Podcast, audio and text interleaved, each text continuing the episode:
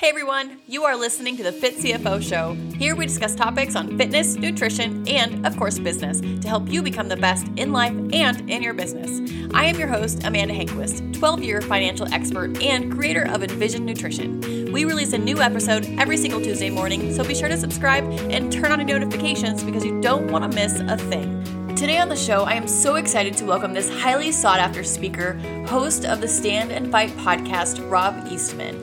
Rob is a high school wrestling coach, founder of the Eastman Family Recovery Foundation, and gym owner. He's an amazing story of adversity and one successful entrepreneur. I can't wait for you to hear this one. Let's welcome Rob to the show.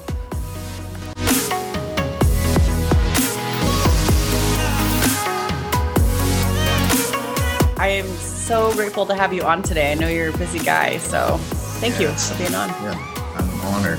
Well, you stood out to me. I'll be honest. At first glance, you're you're kind of an intimidating guy.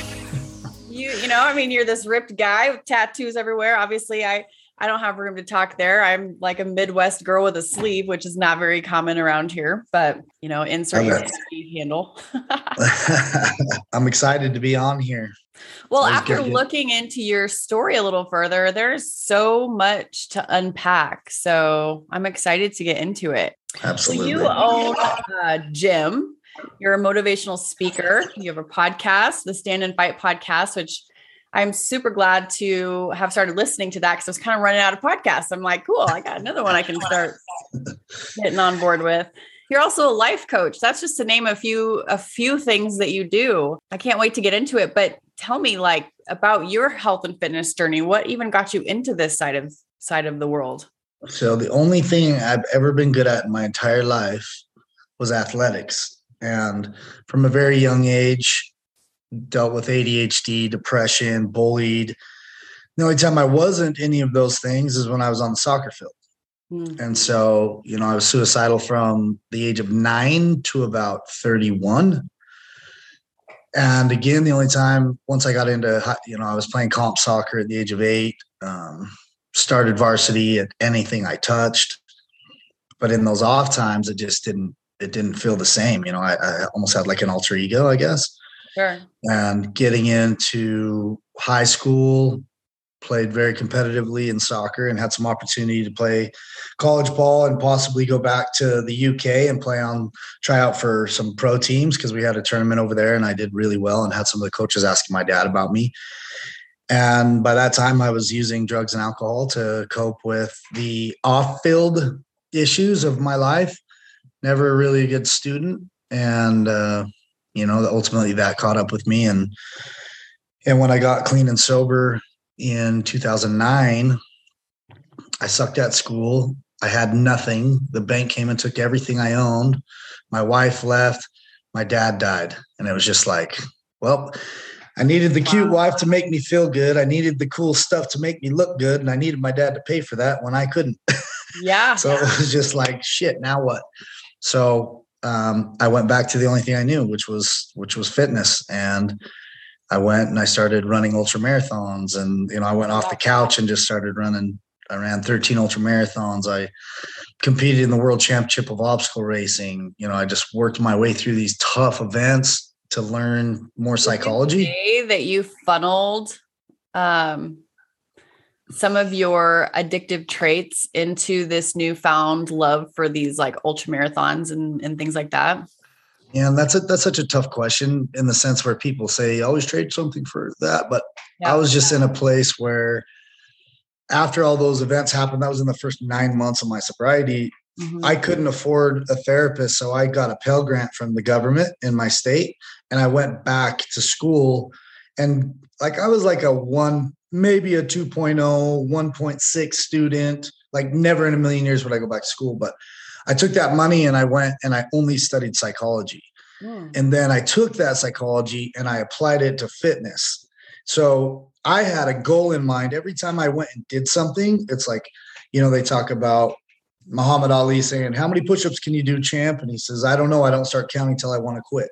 Mm. So that mentality of how far could you possibly run? And at that point, what do you do? Because I ran my entire life from my depression, from my anxiety, from, you know, made excuses of why I couldn't get to where I wanted to be. And now I had nothing. And the only thing I did have was a somewhat healthy body.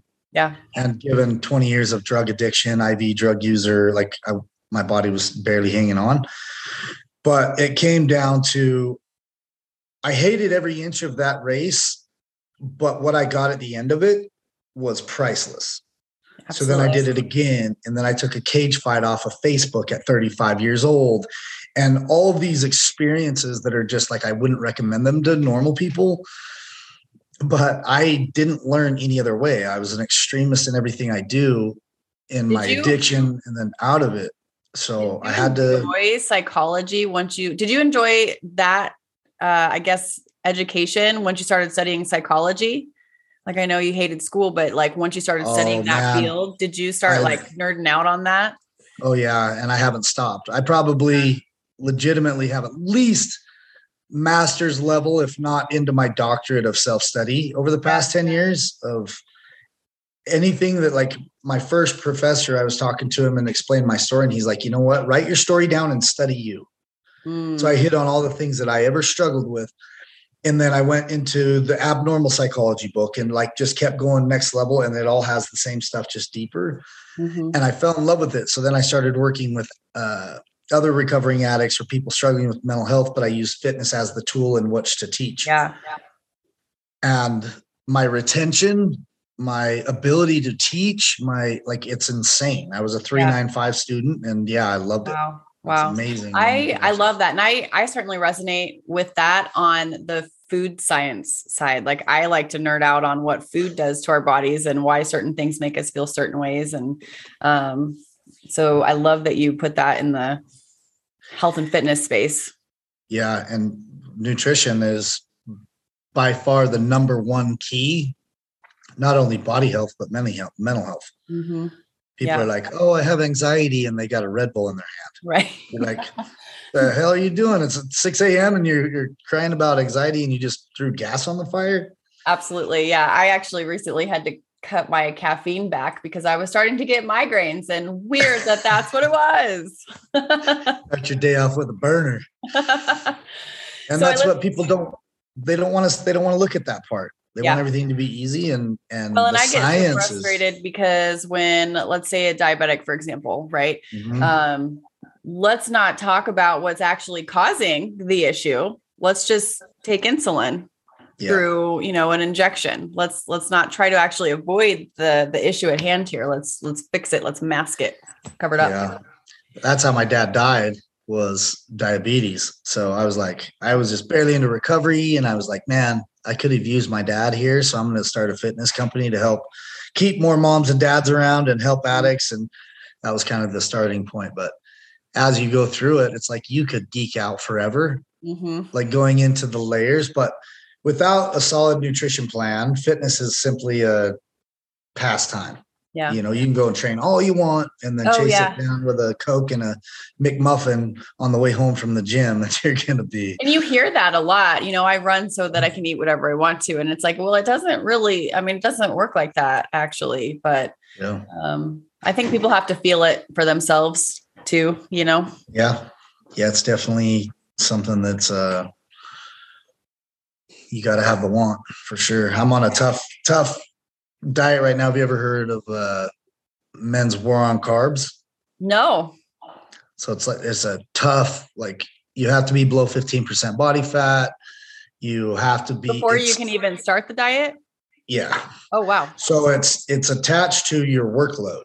Okay. So for the big CrossFit fit athletes and things like that. So depending on what day it is, we get a four hour window to eat whatever we want people are like, oh, I'm gonna eat pizza brownies. It's like we just eat more of good stuff, but right.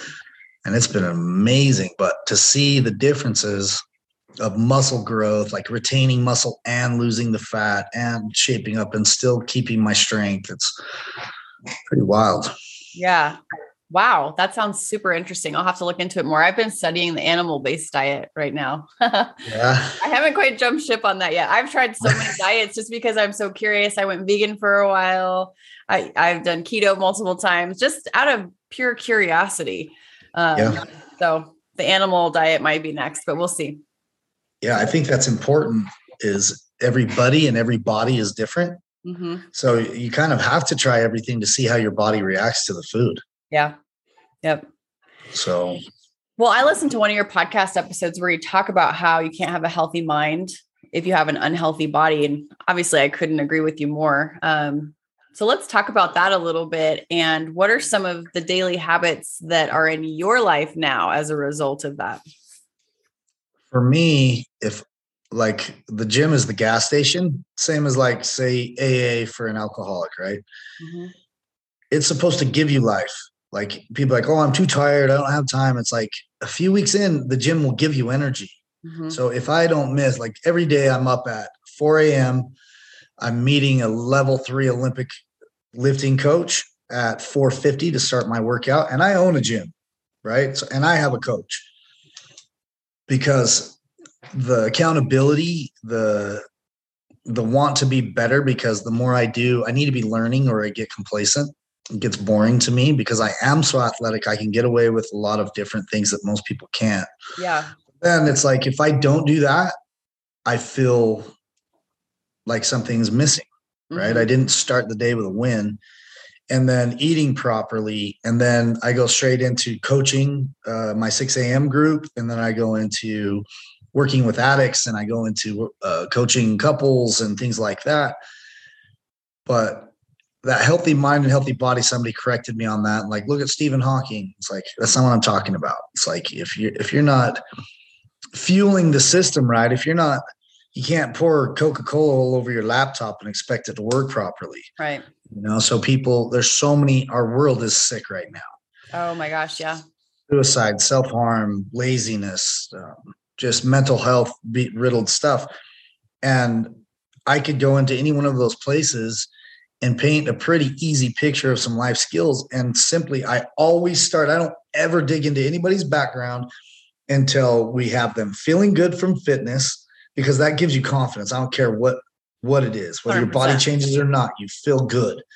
And eating right. Then when you're confident and you're strong, literally physically strong, and that doesn't mean like ripped and all that, but you can make it through a 45 minute workout with no problem.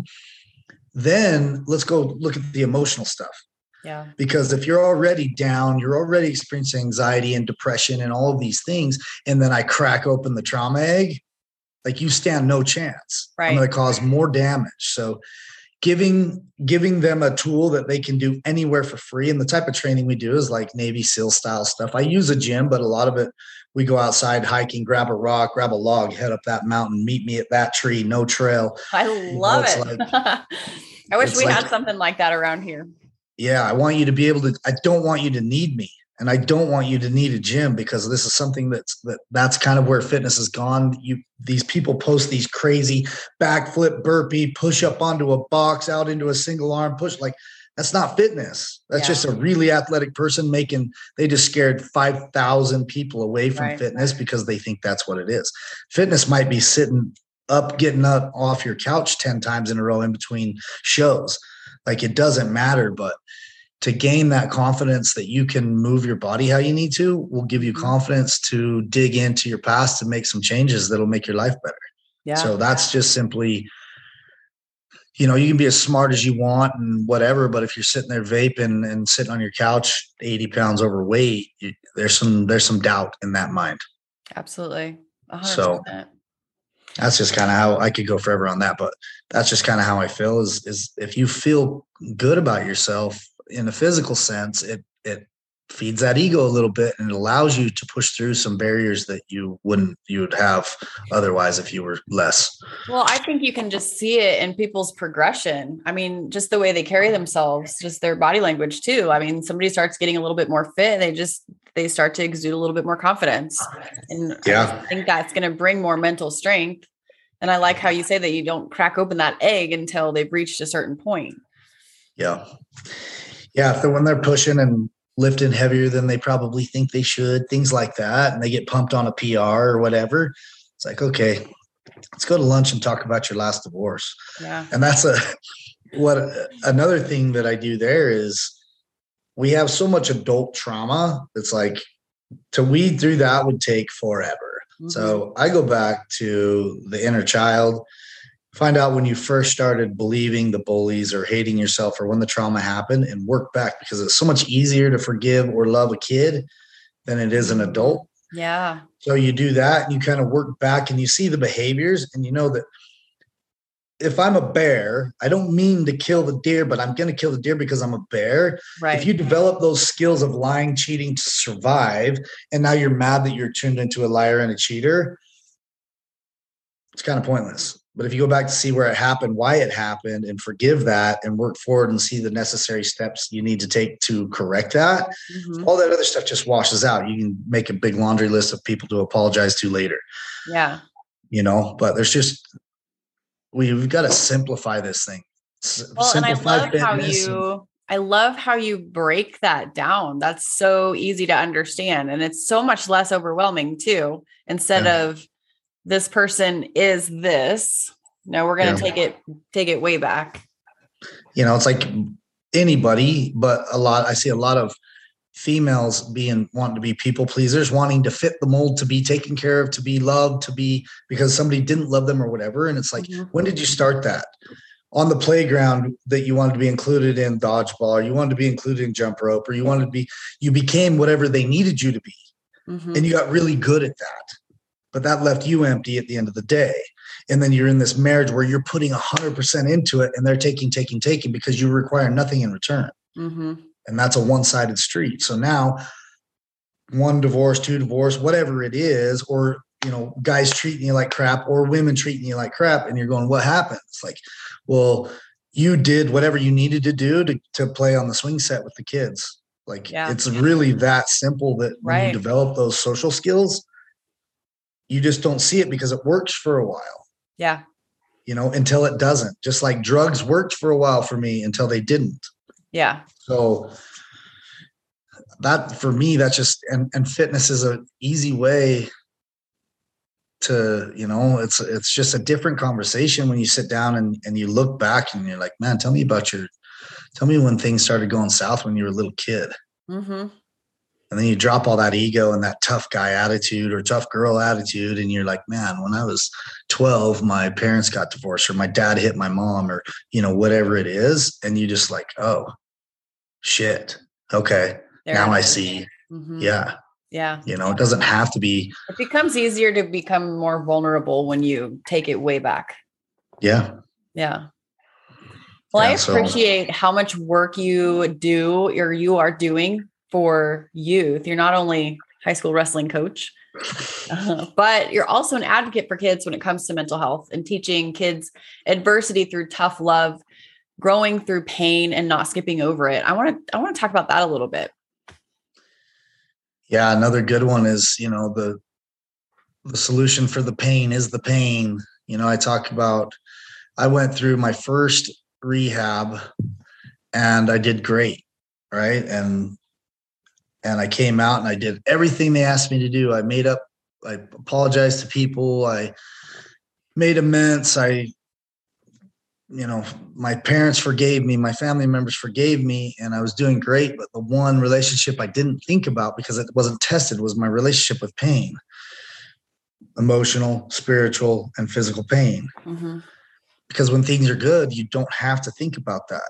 You know, we kind of coast and ride that out. And I was playing soccer and I had I blew my ACL and I was like two years clean and sober. I had just got married in the temple for an LDS relationship and you know all these things were going great my business was booming beautiful wife all these things and when i came out of uh, out of surgery when that nerve block wore off feeling that pain it was like i wasn't sober for five seconds because i'd conditioned myself for so many years to react with substance if i felt something emotional, spiritual, or physical, that it was like, it was terrifying how easily it got me. So when these kids are hurt or whatever, and mom and dad are swooping in, running onto the mat, saving them, it's like they're 17 years old and they twisted his ankle. Mm-hmm. Like, come on. But if we learn to invite pain to the dinner table, if you will, and understand it better, not avoid it, you're going to see it coming way down the street. You can be like, nope, I see you. I get it. That was a bad decision. I'm going to correct that and move along. But we have those friends that are like, I've had a bad year. It's like, well, then you're making some serious bad decisions because we should be having bad moments. Right. And be able to correct that. But most of it, most things that we avoid is the discomfort of tough conversations, mm-hmm. physical pain, and not having a clear understanding of any kind of higher power or that connection that we should because we're either following something that was born into us and taught da da da da and we didn't understand the connection or we've been hurt by a religion or we don't understand that higher power can be simply breathing techniques and you know whatever it is to help you gain that that better opportunity of self-awareness and so for me, using fitness for kids, teaching them how to do hard things in a safe environment, and then talking about it after, applying that psychology to, okay, I know you wanted to quit and it was so yeah, hard yeah. and you got mad at me when I told you to keep going, but now how do you feel? They're like, amazing. It's like, yeah, but if you would have quit, how would you have felt? Right. It's like and that I, lasts forever. We experience that as adults. Like there's times I've wanted to quit things and I'm like, I'm so glad I didn't. And there are times I have quit things and I I still think about that you know and and i selfishly wanted to hear your take on this because i'm a mom of three kids and i have a daughter that has a vision impairment and um, i am always swooping in to protect her i'm always terrified that she's going to get bullied because of of of that impairment that she has. And that's that's tough. It's tough as a parent to not yeah. want to just coddle them and and save them all the time. So the best and i this is one of the biggest topics that i talk about is you know like you said before i'm a scary dude. I'm pretty tatted up especially for utah and and coming from the streets and coming from the background that i had nobody's to say anything to my daughter. I'm to she's not to date until i decide that she's she's like 28 you know i'm to have the gun i'm to do the whole thing. And it's like anything that could ever happen to my daughter she's to come to me after the fact. Yeah. My only job after they're old enough to make their own sandwich is to prepare her for what's really coming down the pipeline. She wrestles. She knows jujitsu. She can box. She's also sweet. Max and plays and probably one of the most compassionate things that I've ever done. Education is king for them, not mm-hmm. protecting them from things, but preparing them for them, talking yep. about sex at a way earlier age, having them understand red flags and signs of what a bad situation looks like, all of these different things, and allowing them to be educated enough to make a decision. Yeah. So this is the card she was dealt, mm-hmm. the the vision impairment. You're clipping her wings by not allowing her to go through to basically robbing her of the natural pains. Yeah. Because one day she's going to, and she's going to be 20 or 30 and not prepared. And it's on you because she mm. didn't learn how to deal with it when it was not as bad as it's gonna be if she doesn't yep. learn how to play that card. Yeah, I love your take on that. I do. Yeah. So, that's and that's the tough one. That's where you're like, man, it's but it's my kid. You're right, it is. But at some point, they're not going to be a kid anymore. Did you prepare them? Did you train them for the demons coming coming through this life in all yep. sorts of forms, in bosses and relationships and just bad situations? Yeah. So you have a super inspiring story. And I know you've talked about it a ton on a lot of other podcasts, and we've touched on it briefly, um, you know, here. But do you mind sharing with with our audience one more time about your journey and and how you got to where you're at now? Yeah, like again, it started super young. You know, being at home be- between out the womb and when you go to kindergarten, it's easy because your mom and dad love you. You can do whatever you want. You can break stuff. You don't get too much structure. So you think you're pretty normal. And then I go, I'm a redhead. I had my ears stuck out. You know, I was not, I was perfect for bullies, man. Dumbo had just come out and they're calling me dumb. You know, I get into class and the flaming red hair and the big ears. And I was just day one, stupid, ugly, picked on because I was teeny tiny. And that's when I started developing survival skills right? Bringing, having my mom buy me extra erasers for pencils so I could hand them out to not get beat up, you know, bribing people, doing anything I could to hang out with the right people. And then for me, in my religion, we get baptized when we're eight. And I thought that meant that I'd be good at math and that I could sit still in class, that I wasn't going to get bullied anymore. And when I went back to school on Monday and none of that happened, I felt like God lied to me. I felt like the people of the church lied to me because obviously at eight, I didn't understand what that meant. Yeah. Having my sins and, and life washed away, you know. And so I started fighting back and I started developing those skills that were great for the moment, but not great long term. And when you flex a certain muscle, that's what you get good at. So I got really good at putting on a mask, pretending I was okay, um, acting really scary so that people wouldn't mess with me. And then you start to transition into the older, you know, I tried to commit suicide in the ninth grade using a revolver, playing Russian roulette. That didn't work. Um, and it got to the point that day is when my dad told me he uh, he got the gun and he was really upset and he's like, you know what? Both my parents took their lives, and if you were to do that, I don't know what I'd do. I might take mine. And and that was when I was like, oh my gosh, I don't want my dad to hurt himself. So rather than asking for help, because back in the 80s and 90s, we didn't know anything about mental health. Yeah. yeah. We sure as heck weren't talking about it.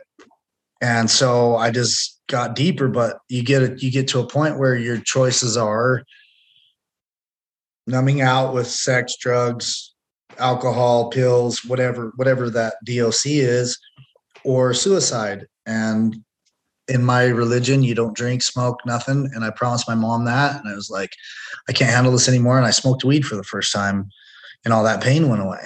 And I was like, oh my gosh, this is what I should have had the whole time. And eventually that weed doesn't take away anything. And pills didn't take away anything, and alcohol didn't take away anything. And by the time I was a senior in high school, I was probably pretty close to an alcoholic, if not definitely substance abuse for sure. And uh, my life just kind of steamrolled after that. You know, I got in trouble when I came back, lost my D1 scholarships, um, lost opportunity to play soccer, um, got in a fight with a guy who ended up being a highway patrolman, just, you know, just in my hanging out with the wrong guys, wrong place. And it, it did not go well. And so a few years after that, my best friend committed suicide and I've got him tattooed right here and that just derailed me because all I had was survival skills. And uh, I didn't have those emotional like it wasn't cool for a man especially like me to be emotional and to talk about our feelings. That was a weakness and I wasn't weak. And uh, the whole time there's a little 6-year-old boy terrified inside. Yeah. And after that you can fast forward I don't know 10 11 12 years of multiple divorces uh, near death experiences, overdose, died four times, flatline, 10 days in a coma, you know, coming out and, and, uh, eventually, like I said, I got married to that girl. We had a baby. I relapsed mid pregnancy, promised up and down that I'd stop and, and I just couldn't. I didn't know I didn't have the resources. I didn't have the know-how and ended up with a gun in my mouth above up in our mountains and and had a a God moment for me. That's what I call them. For whatever you believe in, it can be negative energy, positive energy, whatever. But I asked for a sign and and I got it. And uh, that was like one of those times that God had never answered a prayer of mine, and it was it was so loud that I couldn't deny it. Whether I believed in God or not, I couldn't not deny what had just happened. Yeah. And I drove myself straight down to my parents' house, gave them the gun, and uh, drove myself to the hospital and knew that my daughter was seven months old at the time and checked myself back into rehab and went in and just dove. I had nothing, man. I went in at like 128 pounds. I was an IV, shoot coke, heroin, meth, take pills, drink alcohol, smoke weed, anything I could every single day to not feel anything. So to go from that to, and my dad was a state senator. He was the school board president. He was a car dealer. He was amazing. He helped the community. He was of service. He was everything I wasn't. And trying to fill those shoes, I just didn't know how to do it. And uh, once he passed away, it was like, all right, now I'm really pissed at God. And if there's a heaven, my dad's definitely there. And if he's there, he's probably running the show anyways. So I quit praying to God and I started praying to my dad because I could believe in that. And and at this point, I hated religion. I hated God if there was a God. And once I had that connection, like being able to talk to my dad in prayer form or whatever you want to call it, it just kind of lightened the load and it opened up so many other doors for me to be able to be vulnerable with nobody watching um, and learn how to share my emotions so that I could share them with an actual human. Mm-hmm. And going to AA and and just really kind of finding out who Rob Eastman was without Dan Eastman, without the pressures of the world. Like I took money, I took the dollar sign out of success. I just wanted to be happy. And what did happy look like? It's like I wanted to be fit and help other people but I couldn't hang out with normal people. I needed to hang out with addicts because I wanted to make them better because that's all I could understand. Like that world was all I understood. And trying to be a father was like, you know, the first thing about that. And yeah. just kind of learning along the way, learning how to co parent, not fight with everybody, not be so abrasive all the time. And so, like I said, I just studied fitness and psychology and did a bunch of crazy races and pretty much anything I could put that, that I was afraid of, I did because I didn't want to be afraid anymore.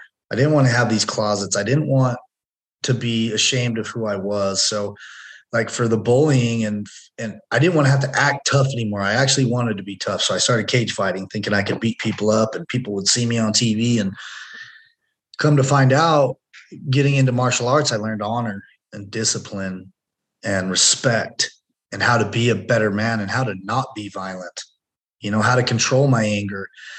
So all these things that I thought would happen, they, it was like the opposite. And it was just, you know, I think it's God's grace of, of taking this very violent, capable, like, you know, I could do some harm both in word and in physical and has directed me a completely different direction. You know, um, I never in a million years would I hated service. That was the worst thing on the planet, like raking lawns. And, you know, to find myself working in a school, working with kids, working with adults, like never in a million years. So it's just been this like such a humbling experience of taking all of my fails, everything that everybody told me I was a loser for, and sharing those with the world has opened so many doors.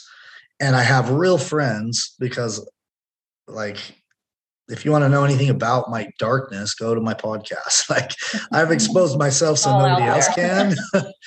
you know, I was getting divorced and my ex-wife's like, I'm gonna ruin you. And I was like, Well, I better ruin me first. Welcome to the podcast. How if I get to it first? you know, and it's like the more the less I know, the better I do. Yeah. And I know a lot. You know, as soon as I start driving the bus of my own life, God humbles me real quick. So I'm I done being that. humbled. Would you say that's just, the because it sounds like you you tried to get sober multiple times, but when God truly stepped in, that was that was the difference. Yeah, it's just when I got out of my way and quit thinking I knew everything. Yeah, and changed the understanding of because I we, I grew up in a very religious area. When I changed, I thought spirituality was directly tied to religion, and than I heard one time that religion is a belief in someone else's experience, spirituality is a belief in your own. Mm-hmm. And when I heard that, I was like, well, I know this to be true. I know this to be true. I know that. And then I can move forward with confidence yeah. and know.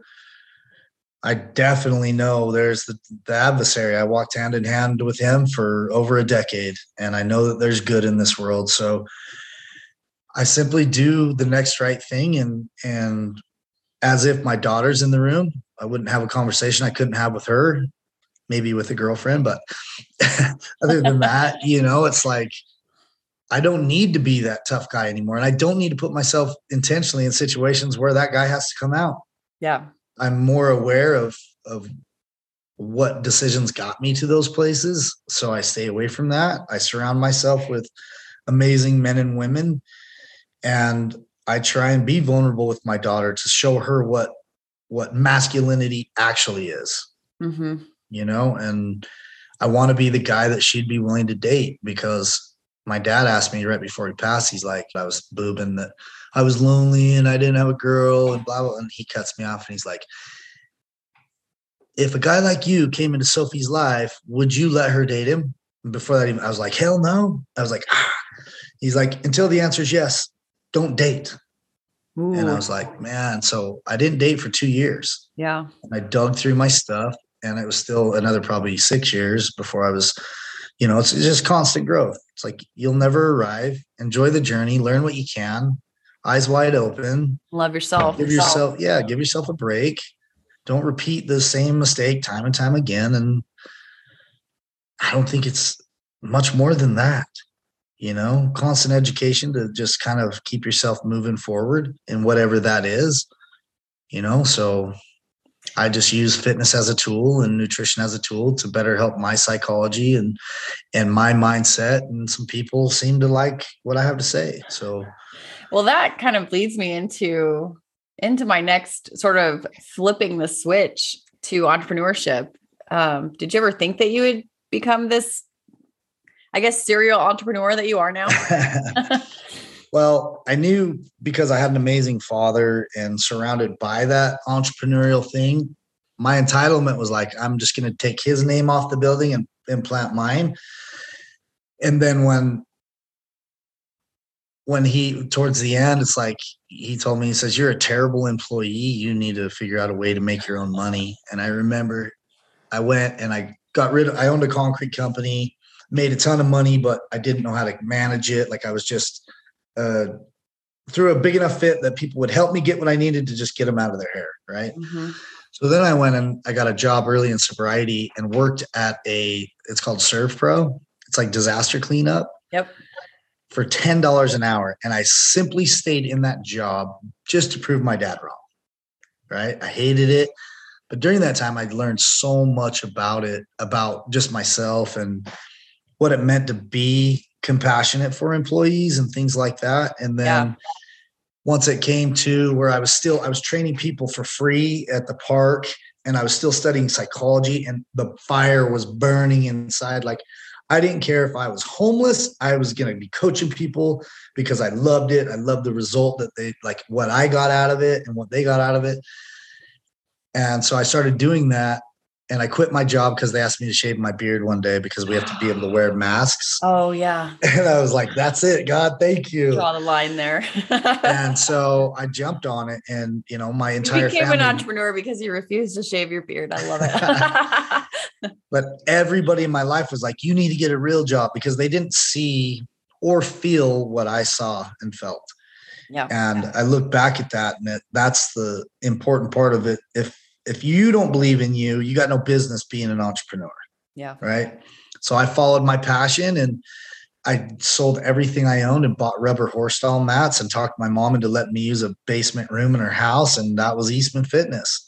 And it took off. And before I was training outside year round, and there's only a few people that would ever dare hang with me on that stuff when I was doing the world championship, obstacle racing, things like that. But the philosophies behind it and being more about the person than the lift and and then it got to the point where I'm transitioning guys out of prison and training old ladies and all this stuff and and I couldn't do that any longer in my mom's house. You know, I'm walking these felons by as she's making a peanut butter and jelly sandwich. I was like, ah, it might be time to quit being a entrepreneur and be in transition. Oh, so. Entrepreneur. Oh my gosh, I've never heard that before. I'm gonna have to steal that. So, you know, and so I, I signed on for a one year lease because I didn't believe that I could even do the one year. I thought for sure, you know, $1,500 rent and all this stuff. And, and within three or four months, I had outgrown that and moved over. And now I've been at another place for like five years. Um, I started a nonprofit. It's called the Eastman Family Recovery Foundation that works with families in crisis on uh, mental health, suicide, addiction stuff. I just started the Village Effect, which is a youth treatment program. Um, and the pot, and then, like you said, I have the podcast. And then on top of that, I do live coaching. I coach a high school wrestling team. I coach a junior high wrestling team. I speak, and people are, and I'm writing a book. And people are like, "How do you have time for this?" It's like I don't even feel like I work. Like I love well, that it. That was going to be my question. Like I I just didn't think there would be a shot that you would be on this podcast, and then you know here you are because we have all this stuff going on, and you make time for people. And it's like if I don't share, people are so caught up in like their light shining, mm-hmm. you know, and that saying that by by dimming someone else's candle doesn't make yours burn brighter. Yeah. I feel like the more I share, if I don't share, then I wasted my talents. Mm-hmm. You know, I don't. All I care is if if one person hears this podcast and it makes them feel a little bit better. It makes them take a chance. It makes them go to rehab. It makes them call a therapist or a friend or reunite with their kid. Then I did my job. And if I don't do that, what's the point of having all this knowledge or all this passion or understanding? And I don't know. I don't get it.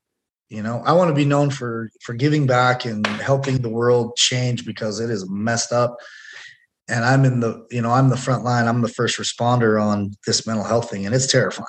Yeah. You know, yeah. and without my past being as crazy as it was, I think that was just my boot camp.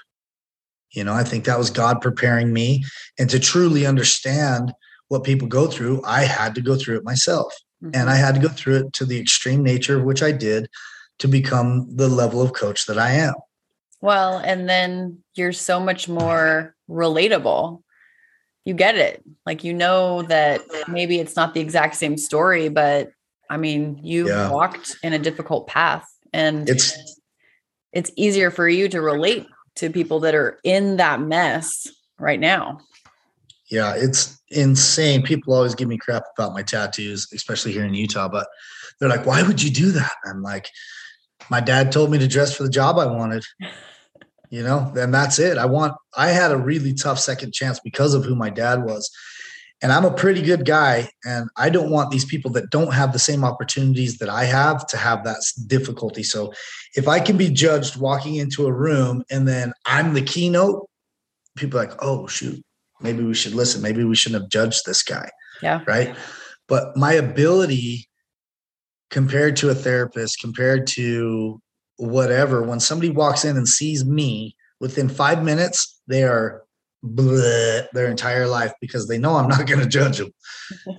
Going into a suit and tie who's taking notes and it's all professional in there and feels weird. It's, I don't even have to ask questions a lot of the times. The kids, I get the full Monty right off the bat, and then I can deal with that. Mm-hmm. But you go into a therapist, you kind of tell them half truths. You don't know who's going to see the paperwork. You don't know you know if they're going to call you out like it's just different. Not saying therapy's bad therapy's amazing and there's amazing therapists out there. I'm not the king. But for some reason people open up. Yeah. And i think it has a lot to do with my look mm-hmm. you know and then my ability to to weed through the chaos. And i think when people think that they've done the worst thing on the planet and it doesn't even faze me or i get a little giggle it's like is that it they're like, what do you mean is that it? Like, dude, I did that in the fourth grade. Yeah. That's not bad, bro. You're good. You'll be just fine. Here's You're your golden money back. child. basketball. you know, it's like, I don't know. Like it's just we all have greatness in us, and we just and most of the time it's going to be your vulnerability. Yeah.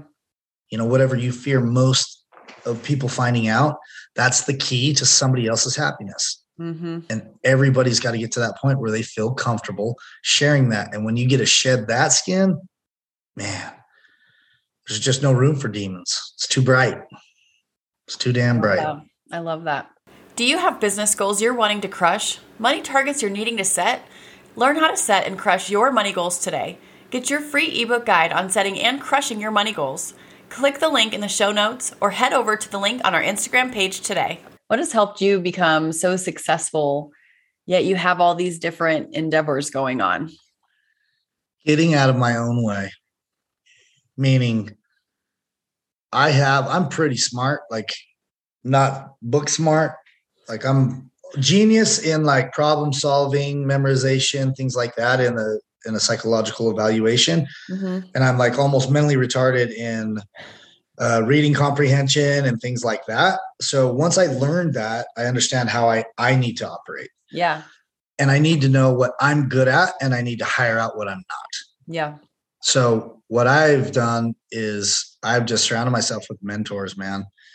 Mentors that I don't have to have the answers. Like I call, this is my idea, and they're like, "Hey, do A, B, C, and D, and don't call me until you're done with it." And I do it, and it worked great. And it doesn't have to be my idea, but guess whose bank gets full? Mine. Yep. Too many people want their name on the board. That was me. And my brother's like, "You want to know the difference?" He's like, "Don't take this the wrong way, but you want to know what's the difference between you and really rich people?" I was like, "What?" He's like, "Really rich people don't care what name is on the building; they just make sure the check's in the bank on the first. And I was like, okay, I guess it's not as important as the message, right? So once I did that and just really did try not to wear every single hat, I think that's where parenting yeah. fails these days is my my recovery center is called the village effect. Uh-huh. Because it takes a village to raise a kid. Like yeah. I can help your kid more than you can help your kid in the struggles because I've been there. You might be able to help my kid with school because I'm dumb. You know, it's like we need to share our skills. You don't have to wear every hat and we feel bad when we can't do for our kid, but it's like just ask for help. I don't yeah. need to have the answers, but my mentors do, you know. I love started, that. I, I seriously love how, I mean, it is so true how mirrored that is. Parenting and entrepreneurship is honestly, it's kind of a mirrored thing. Like you can't do it alone. Yeah. And why would you want to when you suck at it? Yeah. like there's a lot of people that should not be stay at home parents. Right. That they do better. They'll give better quality time if they go to work and come home and actually look forward to seeing their kids. Yeah. And that sounds bad, but that's real. No, that's how I I I tried the stay at home mom thing and it's and hard. I was I I wasn't good at it. I mean, I hate to admit that. I wish I could be, but you know, so it started early in my career. I went to one of my very high end uh, mentors, and he told me, he said, Look, you got to do the work, but make a business plan and bring it in, and I'll look over it. And I took like 20 hours just making it look beautiful because he's this, you know, he's success. He's been a former yeah. governor. And I go in there and he just is kind of chuckles at it, crosses 99% of it out, writes the four steps and says, just do this. I didn't even look at what I wrote. I got resentment and I was pissed at him. And then a few days later, I looked in the book and at the four things I was like, that is so easy and it was like early when I, I had made my first $5,000 check and I asked him, how do I make it 10? Right. And that was a big aha for me. Mm-hmm. And it was like a three month plan. I, I doubled that money in like eight days doing what he said. Yeah. But so rather than making this big business plan and making it look cool, he just had these simple steps because he makes millions so you, of dollars. Well, and so you can just execute it instead of worrying yeah. about how it looks and making it all yeah. pretty and just, just do the work. Yep, I'm not a I'm not a back end guy. Mm-hmm. I'm a mm-hmm. street soldier. I can do the work. I just don't want to. I don't get. I've got an idea. You tell me how to do it. I'm going to go hammer it out. I love that. so once that. that's where you get out of your own way and know if you're not good at it, find somebody who is. And that's honestly that's exactly why we created Fit CFO. I hated the bookkeeping, tax prep, and like how much should I be spending on marketing? How much, where's all my money going? It's, you know, it says that I'm profitable, but yet the money's not in the bank. Why? That's why we created Fit CFO. I, I literally was not good at that side of things. But now we have a team of people that literally does that because, you know, small businesses can't afford their very own CFO. So, no. No, that's, yeah.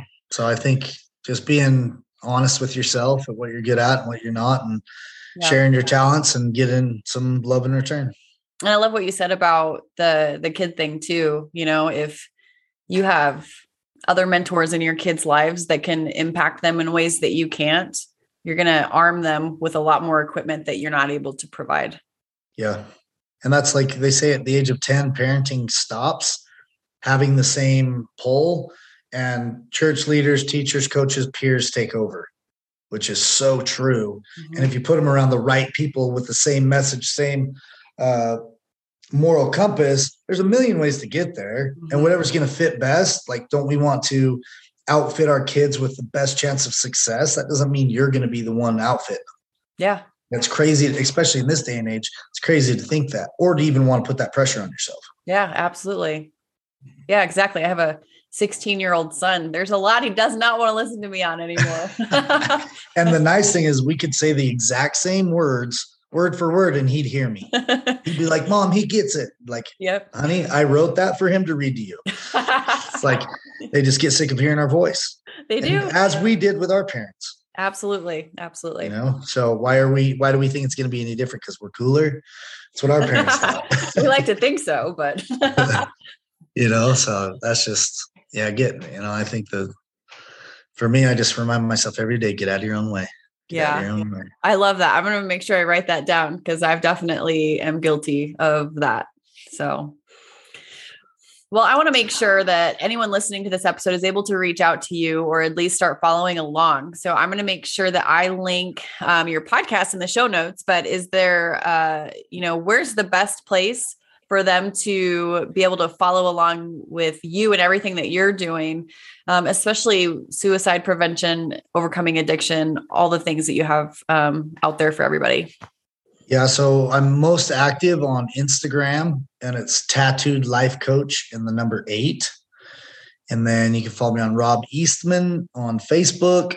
And then if you feel like you need some coaching or your kids need help or whatever, you can find me at eastmanfitnessutah.com. Um, and then obviously there's spots there to book me for speaking.